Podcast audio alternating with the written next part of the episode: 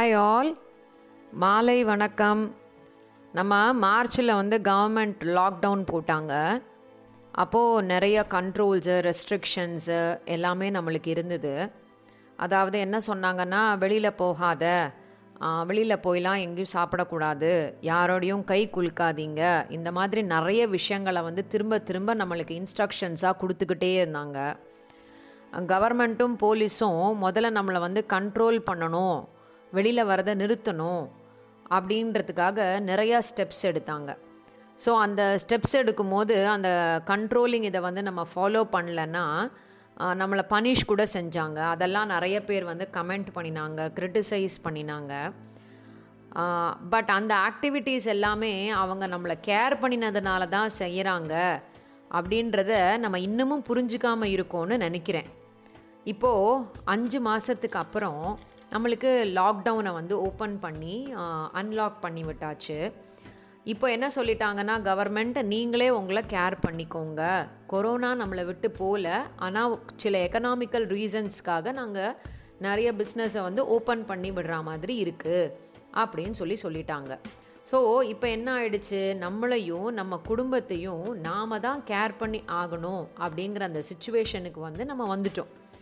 Control பண்ணும்பொழுது கோபம் வந்த நமக்கு உங்களையே நீங்கள் கேர் பண்ணிக்கங்க சொன்ன அப்புறம் பொறுப்பு வந்துருச்சு பார்த்தீங்களா உண்மை தானே இன்றைக்கி நான் பேச போகிற டாப்பிக்குமே அதை பற்றி தான் கேர் அண்டு கண்ட்ரோல் என் வயசில் இருக்கும் நிறைய பேருக்கு இதோட வித்தியாசம் கண்டுபிடிக்கிறது வந்து ரொம்ப கஷ்டம். ஏன்னா எங்கள் அம்மா அப்பா வந்து எங்களை ரொம்ப கண்ட்ரோல் பண்ணி அதிகாரத்தை காட்டி தான் வந்து வீட்டில் வளர்த்தாங்கன்னு நினைக்கிறேன்.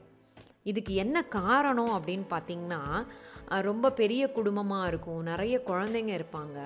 ஸோ அந்த பேரண்ட்டால் வந்து தன்னோட வீட்டு வேலையும் கவனிச்சுக்கிட்டு வெளி வேலையும் கவனிச்சுக்கிட்டு குழந்தைங்களையும் பார்த்துக்கணும் அப்படிங்கும் போது அங்கே வந்து மிரட்டி வச்சாதான் இவங்க வந்து சொன்ன பேச்சு கேட்பாங்கங்கிற பொசிஷன் வந்ததுனால அவங்க வந்து எல்லாரையும் மிரட்டி அதிகாரம் செஞ்சு தான் வந்து சொன்ன பேச்சு கேட்க வச்சாங்களா? ஸோ நாங்கள் வளர்ந்த விதம் அது மாதிரி இருக்கிறதுனால எங்களுக்கு வந்து இந்த அக்கறை காட்டுறதுக்கும் அதிகாரத்துக்கும் பெரிய வித்தியாசம் வந்து எங்களுக்கு தெரியலை. அது கொஞ்சம் புரியறது வந்து கஷ்டமாக தான் இருந்துச்சு. ஆனால் இது ரெண்டுத்துக்கு நடுவில் ஒரு மெல்லிய நூல் தான் இருக்குங்கிறத நான் ஒரு சின்ன இன்சிடெண்ட் மூலமாக ரியலைஸ் பண்ணினேன்.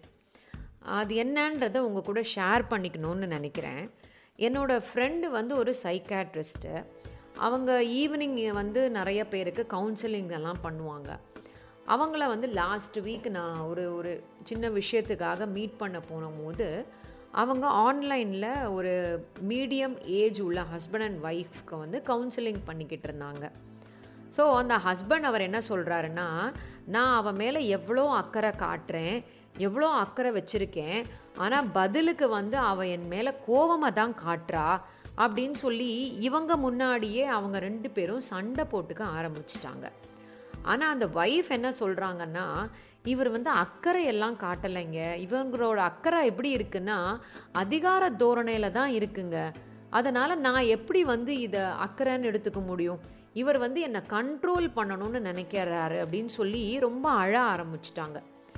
ஏன்? இதை வந்து நான் கேட்டுக்கும் போதே எனக்கு டவுட் வர ஆரம்பிச்சிருது இப்போ என்ன அர்த்தம்? ஒருத்தர் வந்து அக்கறையாக செய்கிற சில வேலைகள் வந்து இன்னொருத்தருங்கள் வந்து அது ஒரு அதிகாரமாக தோணுதே.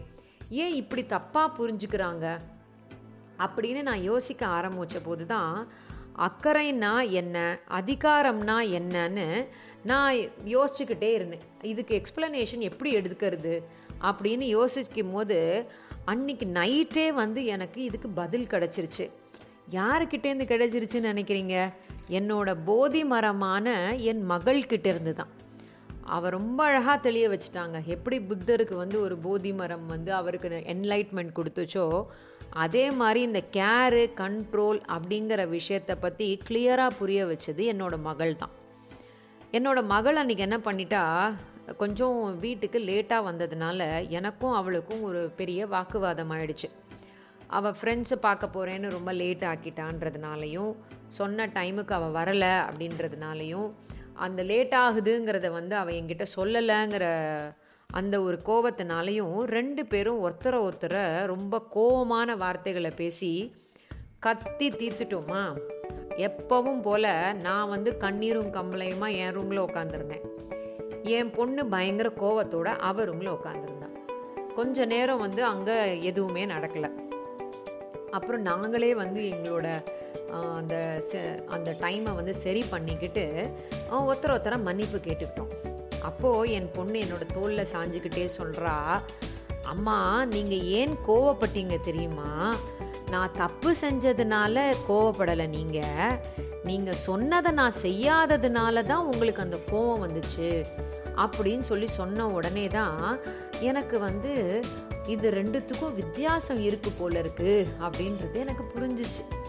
இவ்வளோ முதிர்ச்சியோட இவ யோசிக்கிறது எனக்கே ரொம்ப ஆச்சரியமாக இருந்தது. நான் அம்மாங்கிற அதிகாரத்தை அக்கறைங்கிற பேரில் அவ மேலே திணிச்சதுனால தான் இந்த சண்டை நடந்துச்சு அப்படின்றதே எனக்கு புரிஞ்சிச்சு.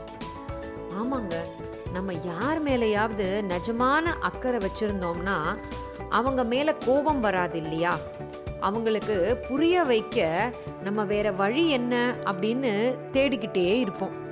அவங்களுக்கு உதவி செய்யணும் அப்படின்றது தான் நம்மளோட எண்ணமாக இருக்கும். அதனால் நம்மளோட அக்கறையை நம்ம காட்டணும்னா நம்ம அதை கோவத்திலேயோ கண்ட்ரோல் பண்ணியோ கண்டிப்பாக காட்ட முடியாது. இப்போ எடுத்துக்கோங்களேன் ஒரு ரிலேஷன்ஷிப்புக்குள்ளே ஏதாவது பிரச்சனை இருந்தாலுமோ இல்லை அந்த உறவை வந்து நம்ம சரியாக மெயின்டைன் பண்ணுறதுக்கு கஷ்டப்பட்டாலுமே அதற்கு பின்னாடி கேருங்கிற பேரில் நாம் கட்ரோ கண்ட்ரோல் பண்ணுறோமா அப்படின்றத நம்ம பார்க்கணும்.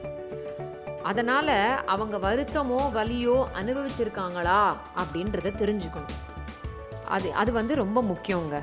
கேருங்கிறது லவ்வோட எக்ஸ்ப்ரெஷன் கண்ட்ரோலுங்கிறது நம்ம ஈகோவோட எக்ஸ்ப்ரெஷன் கண்ட்ரோல் வந்து நம்மளுக்கு வலியை கொடுக்கும்.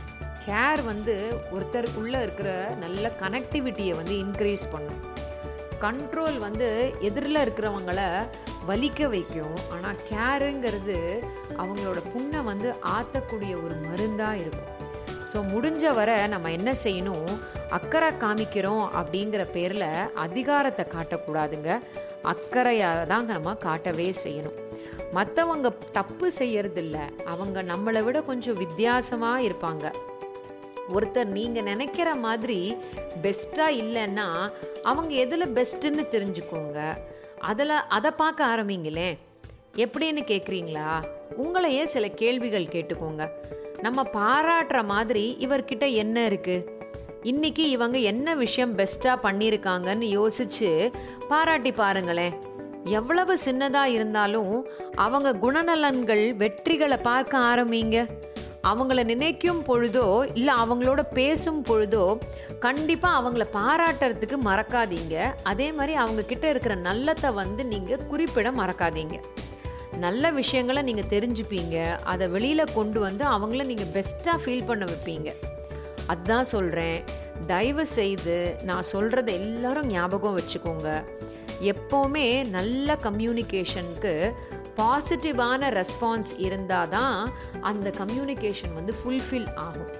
அதனால் இதை தான் நம்ம சரியான நேரம்ட்டு என்ன செய்யணும்னா உங்களோட மொபைலை தூக்கி ஒரு ஓரமாக வச்சுட்டு நல்லா யோசிச்சு பாருங்கள் நம்மளோட தொடர்பு நம்ம பேசுறது நாம் எக்ஸ்ப்ரெஸ் பண்ணுறது மற்றவங்களுக்கு வலியை கொடுக்குதா அவங்க வளர உதவுதான்னு யோசிச்சு பாருங்களேன்.